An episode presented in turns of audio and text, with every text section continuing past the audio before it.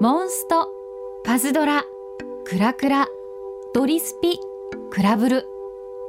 あなたはソーシャルゲームをやりますか？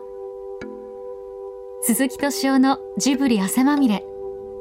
今週は今流行りのソーシャルゲームにハマっている58歳のとある現代人にスポットを当てその現状とハマる理由に迫ります。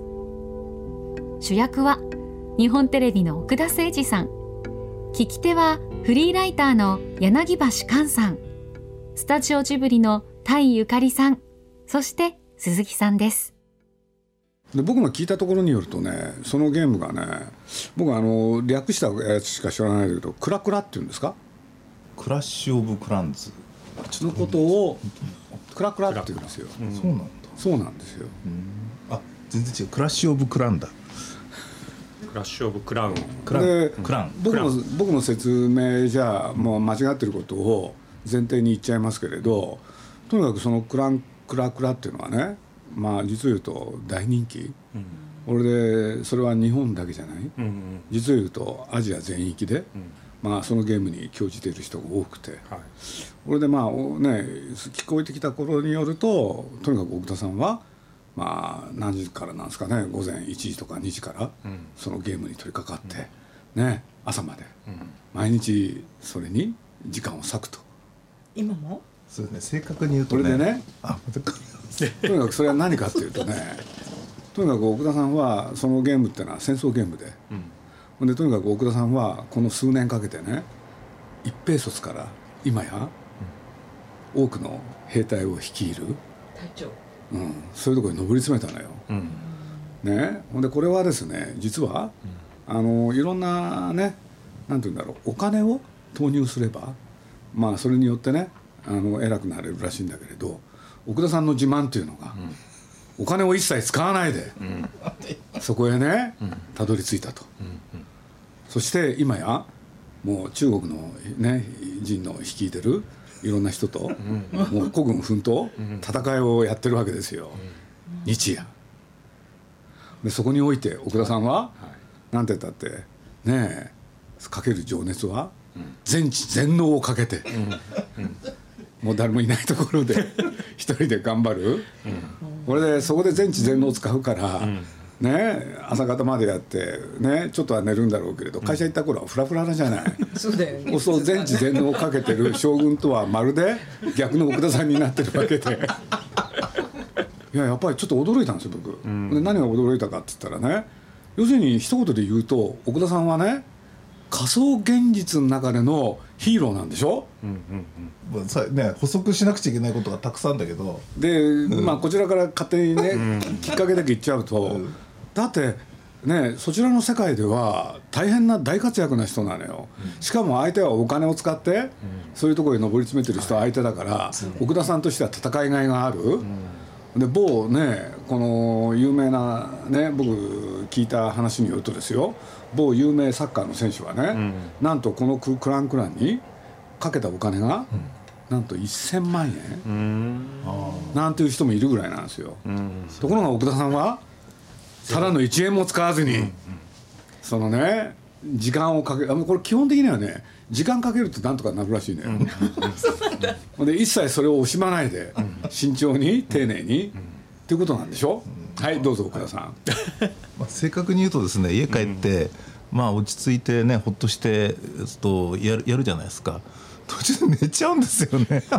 なるほど。ゲームの途中で。ゲーム途中で。まあゲーム以外にもやることいっぱいあるんでゲームしながらその撮りためた、ね、あのビデオとか見たりとかあのハードディスクのやつ見たりとか、うん、あの番テレビを見なくちゃいけないでしょ、うん、でやりながら何しながらでもその途中で目覚めて、まあ、朝方になっちゃいますよね。うん、で大変だ大変だって言って寝るんですけども、その最近よく分かったのがこれ世界中の人がこう相手なわけですよ。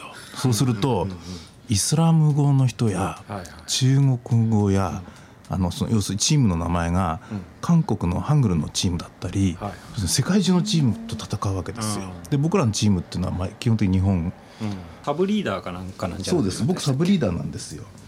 ですごく強い強い、その外国のチームがあこれあのまあ簡単に言うとその自分でその建てたあのまあ金鉱みたいな掘った金鉱みたいなのをどんどん育てて要するに自分で採掘してお金を貯めてでそれをそのいろんなものに投資していくんですけども貯めて貯めてまあ途中までうまくいったんですよ。うん。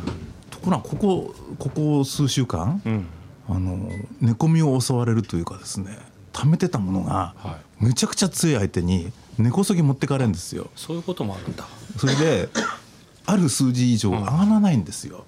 軍資軍資金を試したわけですよね。軍資金を貯めて次のものに投資しようと思って、うん例えばその防衛兵器を強くしようとかね、はいはいはい。攻撃兵器を強くしようとかね、そういうことをいろいろ準備してたのにはい。そこに達するそのある数数量までいかないとそういうものはあの買えないんですよ。うんうんその 貯める前にそのあるそのまあえっと何時間かあのバリアが張ってあってでそのバリアがあのあけえっとなくなった瞬間にどこで調べてきたのか僕のところにめちゃくちゃ強いもう世界中の人が攻撃仕掛けてくるんですよね。なるほどね持ってかれちゃうんでまたそのゼロからゼロって、まあ、ある程度下がったところから増やさなくちゃいけないんで、そのあるレベルを超えていかないんですよ。うんうんそれがねもう今ジレンマでちょっとねあのそのやる気バリアを張ってええ。攻撃されないでいられる時間っていうのは確かね。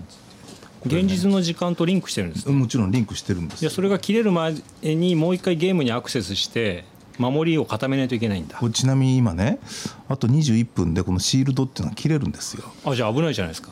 で大体ほら僕これこれ普段夜とかあの夜中になんてやんないから、はほったらかしにしてあるんですよ、ね。いじゃあ開いた時にはもうやられてるやられっぱなしになってて、ただ一回やられると、またそのシールドが貼られるわけですよね、うん十何時間。うん。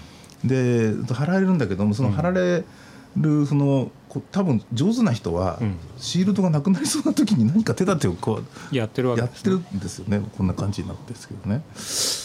本気でやってる人は一日何回もアクセスしてそのために守ったり確認してるはずなん確ですよ。認したり、ええあとそのさっき言ったそのサッカー選手の人の1,000万円だかな分かんないけどもか現金でなんか武器とかそういうの買って。買えばいくらでもそのいろんなことができるわけですね、うんうんうん。例えばシールドもお金で買えたりとかなるほど。そういうことが金持ちの人はね堪能できるゲームなんですよこれ。うんうんそれ。で僕は多分ね僕と同じ人もたくさんいてそういう人はそのあのあるこう、これを買えば確実にその、この自分の陣地を守ってくれるっていう、あの兵器も買えないんですよね、お金がないと、うんうん。だから貯めなくちゃいけないっていうね、だから時間がかかるんで。これやり始めたのがなんだろうな。あでもねそんなそんな前じゃないんですよ。去年のどっか夏とかなんかそんな感じじゃないですかね、それであのもともとこ,、ね、こういうシミュレーションゲーム大好きだったんで、うんうんうんまあ、その中では素晴らしいのができたな発見できたなと思って、で喜んでやってたんですけどね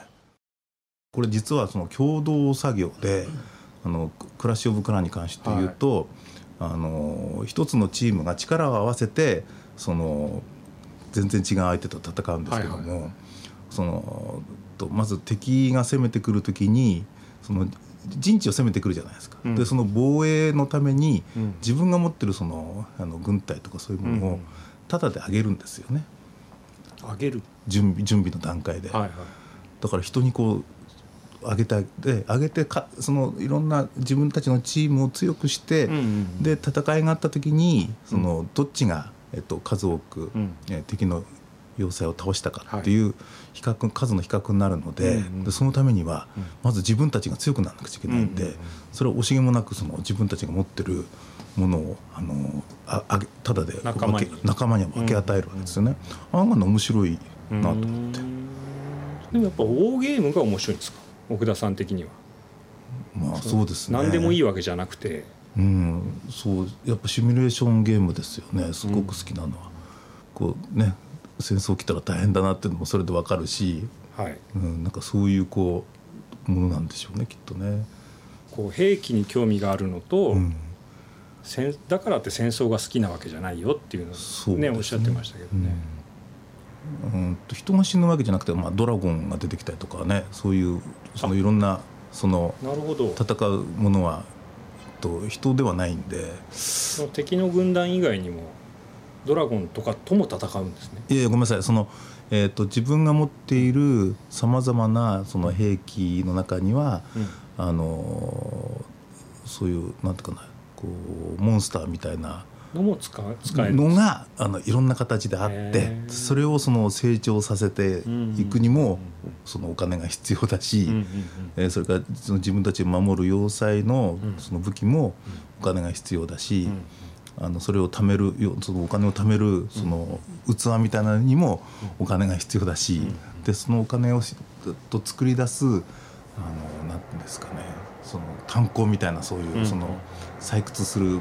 場所、鉱山みたいなところももうお金が必要だし、でそれを時間がをかけていけばかけていくほど、まあ、地道にやっていけばその、あの貯めてった貯めていったもので、あの少しずつ少しずつそのレベルを上げることができるんですけども、最近は、まあ、さっき言ったように、これ以上もうなんか貯めた貯めていくたんびにその攻撃されてるんでどうしたものかなっていうね。だちょっとねこの1週間ぐらいねあんまりなんていうのかな。あの虚しさを覚えてですねどうしようかなっていう。もう頭打ちになっちゃったわけですね。う。ん、だからどうしようかなとうん。いるうところです。あとあと何分かでこのまたシールドが破られシールドが破れシーてルドが破け破られて攻めてくんですよこのだそのゲーム作ってる人からするともうそこでいい加減お金払ってくださいよっていうことなのかもしれないですよね。でもなんかそそこで鈴木さんが言ってたみたいに、そのファンタジー世界のヒーローになってる没入感みたいなのよりは奥田さんがなんかやってる楽しみってなんかもうちょっとこういろんなものを貯めたりだとか。そうですねやっぱね、せん なんかそ貯めるのがひょっとして楽しい。うん、それはあると思う。それは貯めたりとか、自分がヒーローになってるっていう感じではあでもね感情移入もしてるんですよ。へだからそのチャットみたいのがあって、お互いにね激励し合うんですよこれ。ーうんうん。その気すんの？ええこれね物あげたりするじゃないですか。そうすると「ありがとう」とかね。なんかいろいろねこれいくつぐらいの人か分かんないんだけども、うんうんうんもしもう全然ね要するにメッセージがどんどん入ってきて。入ってきて自分たちの今向き合ってる人と全然違う人とやってるから、うんうん面白いですよね。なんかチームスポーツみたいな楽しさっていううんか多分だからそのそういうチームスポーツに近いものがあるので、うん。これ世界中の人がうん。その何百何カ国って今宣伝で言ったけども、はいはいはい。嘘じゃないと思うんですよ。それはなんでかっていうといろんな国のその名前が本当に出てきますからねでもそのよくわかんないんですけどその一つのチームの大将っていうのはまた別にいるんでしょ？大将っていうのがあのリーダーっていうのがいて、うん。そのリーダーっていうのはそのこれどうやってそう選ばれるのかな？まあ自分でなるっていうのかそのえっとリーダーがいないと、うん。うんあの戦う相手も見つけられないし、うん。そういうリーダーに一応みんな従う、うんうん。でそのチームにも物足りない人はどんどんどんどんそのそのチームを脱退して、うんうん。もっとその攻撃的なところとか、はいはいね、やっていくとね、うん。ちょっと一瞬あったんだけども、うんリーダーがうるさいわけですよ。うんうんそれであのもっとちゃんとやれとかね、うんはいはいはい。ちょっとなんかねちょっとカチンとくるような。でもそのリーダーはやっぱ出てったんですよね、はいもっとそのこんなとこじゃダメだって。そこは現実社会の人間関係と一緒というか。一緒ですよね。面白いですよね口うるさいタイプのリーダーが来ると嫌だなってなっちゃうっていう。それはありますよね、だからまああるこうこのねさ30とか40人ぐらいこれ入ってるんだけど、まあ、最大50とか。だけどそのいろんな人がいるんであの参加にして協力的な人とかあとその人に全然物を与えないくてもぶら下がっている人っているんですよ、なるほど、うんだからそういう人に対してはまあなんていうのかな。そのリーダーがいろいろなんかなんとかやろうよとかね、うんうん励ましたりするうん。こともありますよね。うん。それを奥田さんは時間をかけてプレイすることで貯めた軍資金で買ってるわけですよね。お金じゃなくて。正確なこと言うとね、あの1万円使ってるんですよ。あちょっと使っちゃったんですねやっぱりね。言うのもなんだけど。それがババレると大変なことになるわけですね家庭的に。これは違う違うこれはねあのえっとなんだっけ？山田電機のポイントで。ポインあそんなのも使えるんですか？買えますよ。だってあれこれで iTunes かかってこ。あ使えるから。か。そそれはねあの告白すると2枚は使いました。へえだから1万円は使ってます使ったけど、えポイントからあくまで使ったと、でもこれ多分切りない人はどんどんどんどん買っていくでしょうね。そうですよね、うん。じゃないと運営会社としては困っちゃうわけですよね。これで儲けてるわけでしょ、うんでもよくその人の心理をついてますよね、うんうん感心して。いやだから奥田さんはこれでね多分死ぬまでやるのよ。60過ぎて70過ぎて、あゲーム、うん。あやりますね。でしょ？それは。だってもっと面白いの出たらそれやるもん。へえ卒業はしないってことですね。ゲームそのものから。要するに別にゲーム、まあ、こういう形になってるけども小さい時にそのやったことのずっと延長線上だからはいはいはいはい。何もなんかもっとこう進化してるしうんうんうんで、ね、片付ける手間もないしいらないし。なるほどなるほど。喧嘩にもなんないじゃないですか。はいはいはいあそうですね。友達とやってると必ず喧嘩喧嘩になりますよね、うん。ねそれはならないし。でも喧嘩にならない反面そのネットの向こう側の人とやるからこうストレスはたまるっていうかこうん。いやそれでそのもうまあ本当にもう偶然っていうのは面白いけど今日今日みたいな機会がねやっぱあったでしょ、うん。でこれ以上もう限界なんですよ、うその 今もこの瞬間やられて、うん。だからつまんないなって気がちょっとしてる。もしかしたら次もうちょっと別なゲームが見つかったらそっちをうん。これからはやろうと、やりやった方がいいんじゃないかなって、で面白いから多分そっちに乗り移ると思うんだけど今のところないから出て出てこないってことで出すね。てこないから、そうその仮想現実の世界でね、生きてる実感？手触りがあるわけでしょ、うんうんあるんでしょ？まあ、だ僕はさっき言ったこれをやりながらね？でテレビはテレビであのその日のとかため撮りしたやつ見るでしょ、やっぱ幸せですよねそれは。それね、あと借りてきた DVD とかね。よくいっぺんにできますよね。私もそれが不思議。すごい幸せ。でこれはあのもう何回も言いますけどガーッとこうやってずっと見てるわけじゃないんですよ。わかります。ね？そこがいいところ。言えば言うほどね怪しいんだよね。多分ねものすごいね血が逆流したりね。だからさっきなんか非常に冷静にね言ってたでしょ。200万あったのが20万になったとか。あれみんながいなかったらね今頃ねその iPad 壊れてるよね。叩き割ってる本当にね今ねしばらくずっと取られっぱなしでねどうしたもんかなって思うんですよね。いやでも僕奥田さんの話この間聞いててすごいなと思ったのはお金儲けに関してはすごくちゃんといろんなアイデアがあるっていうか学生時代の あの、ね、大学入試の合否電報で100万円稼いだっていう話はあれ本当すごいなと思って。お岡田さんの場合はね分かりやすくなきゃいけない 儲ける仕組みがはっきりしてないと。あのねあのねやっぱり分かりやすくないとダメなんですよ、あなるほうどん、確かにあれは体力さえあれば誰にでもできると。だからやっぱり目に見えることが大事。だからそういうことで言うとねやっぱり氏家さんもやっぱりどっかでね額に汗して働く、そして稼ぐっていう考えがね、根っこにあって、それ以外のややこしいやつはねやっぱり氏家さんってダメだったのよ、元日本テレビの会長は、そういうことにねそれはなんて言ったって日本テレビの一番偉い人でしょ、はい。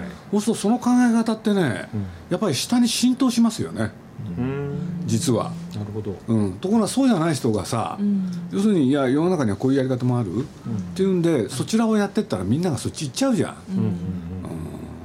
まあね今奥田さんが最後の砦としてそこをやっぱり頑張ってるわけでしょ、なるほど。うん、ねなんて言ったってねさっき告白があって1万円使ったという、とはいえ基本的にはお金を使わないようにしてやってるわけでしょ、で実を言うとねみんなお金投入してんだもん。全員が全員じゃないでしょ？多分僕みたいな人いっぱいいるんじゃないですか？まあいるでしょうけどね。ね、だからその突出してああのそのお金出す出してやってる人と、うん。多分分かんないけどもその3分の2ぐらいの人はね、コツコツやってんじゃないですかね、いやそれそうじゃないとそうじゃないですかね。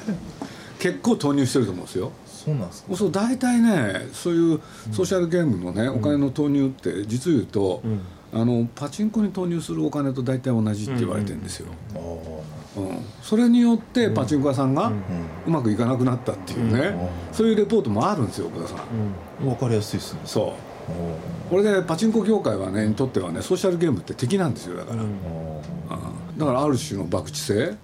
うんうんあのサッカーもサッカーのプレー見て楽しんでる人と、ん。トトカルチョを楽しんでる人と両方いるじゃないですか、そういう意味では奥田さん今のところ純粋にゲームを楽しんでるからいいんじゃないですかね。だから多分ね、少数派ですよね、なるほど。うん。だから例えばさっき奥田さんが1万円だって言ったけど、いやみんなそんなもんじゃないですよ。もっと。毎月数万円投入ですよ、うんまあ、その代わり裏マーケットでそう。強くなったらお金を稼いでいると。そういうことです。本当ですかその可能性は十だから分あるん奥田さんはあのーなんて言ったらいいかな。現代人としてね非常に矛盾だよね。だってなんで、なんで矛盾かって言ったらね、その何しろ仮想現実の中でね喜びと悲しみと いろいろあるわけじゃない。はいところが みんなねそれと同時に一方で、そういう現実主義も一方にあるのよみんなは、でもそっちの方がないんだもん、これ面白いケースだよね、だって奥田さんみたいな人ばっかりがお客さんだったら、ん。そういう主催してる人困っちゃうんですよね。そうですね儲かんないもん、そうなんですよ、だから養老たけしさんの言うね、その瞬間無意識になれる。うん。その時間ですよ没入感みたいなのがあるあるんでしだってょうねもうみんなね現代社会って頭を使ってそれに苦しめられてるわけでしょ、うん。なあらゆることに意識的で、うん。だから養老さんなんかはしきりに言ってるのはどうやって無意識の時間を作り出すかが現代を生き抜くうん。手立てだと、そうすると養老さんなんかは僕の場合それは虫取りであると。うんところがなかなかねみんなそういうものを見つけられない、で奥田さんの場合はこれでしょ、ん。で俺なんかね野球中継なんですよ、ああなるほど、うん、だからね見てて面白いなと思うのはね、よくあの野球でねみんなね結果だけみんな見てるでしょ、ん。何対何だって、そう僕なんか何対何だなんてどっちだっていいんですよ。うん。その日どういうゲームが行われたかを見てるんですよ、うんそこなんですよ。うん。先読みして当たった時鈴木さん嬉しそうですよね。大体当たりますよねいやーどうや当たるかな監督目線で見てます？監督目線まあそうですよね。だけれどどどういうき、ね、選手起用があって、うんうん。どういう作戦があって、でどういうふうにゲーム運びがあるかって、うんやっぱりそれを見てるの面白いですよね、うんでどういう時にどういう偶然が訪れるのかとかね、うんそこが面白くてしょうがないんですよ、うん。そうすると夢中になるんですよね。他のこと考えないもんそれってあれですか？やっぱり山登ってるのと一緒でもう目先のことずっと考えてるから余計ないこと。や先のことも考えてるんですよ。あ考えてるんですね。考えてるんです。よ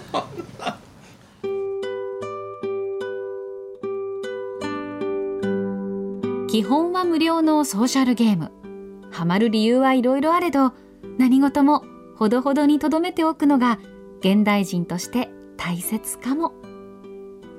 鈴木敏夫のジブリ汗まみれ来週もお楽しみに。いやなんかもっとね面白いゲームいっぱい開発してください。これ聞いてる人いたら。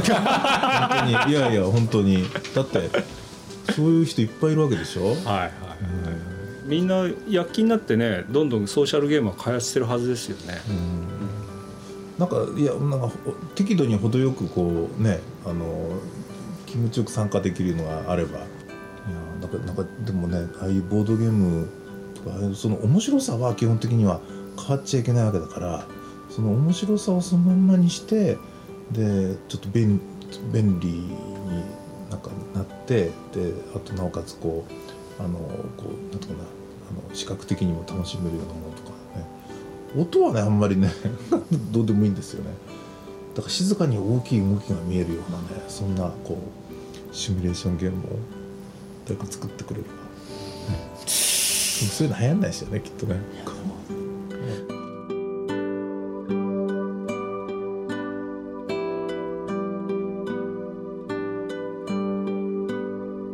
鈴木敏夫のジブリ汗まみれ。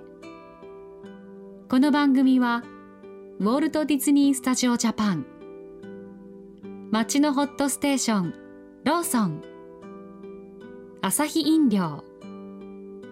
日清製粉グループ au ブルボンの提供でお送りしました。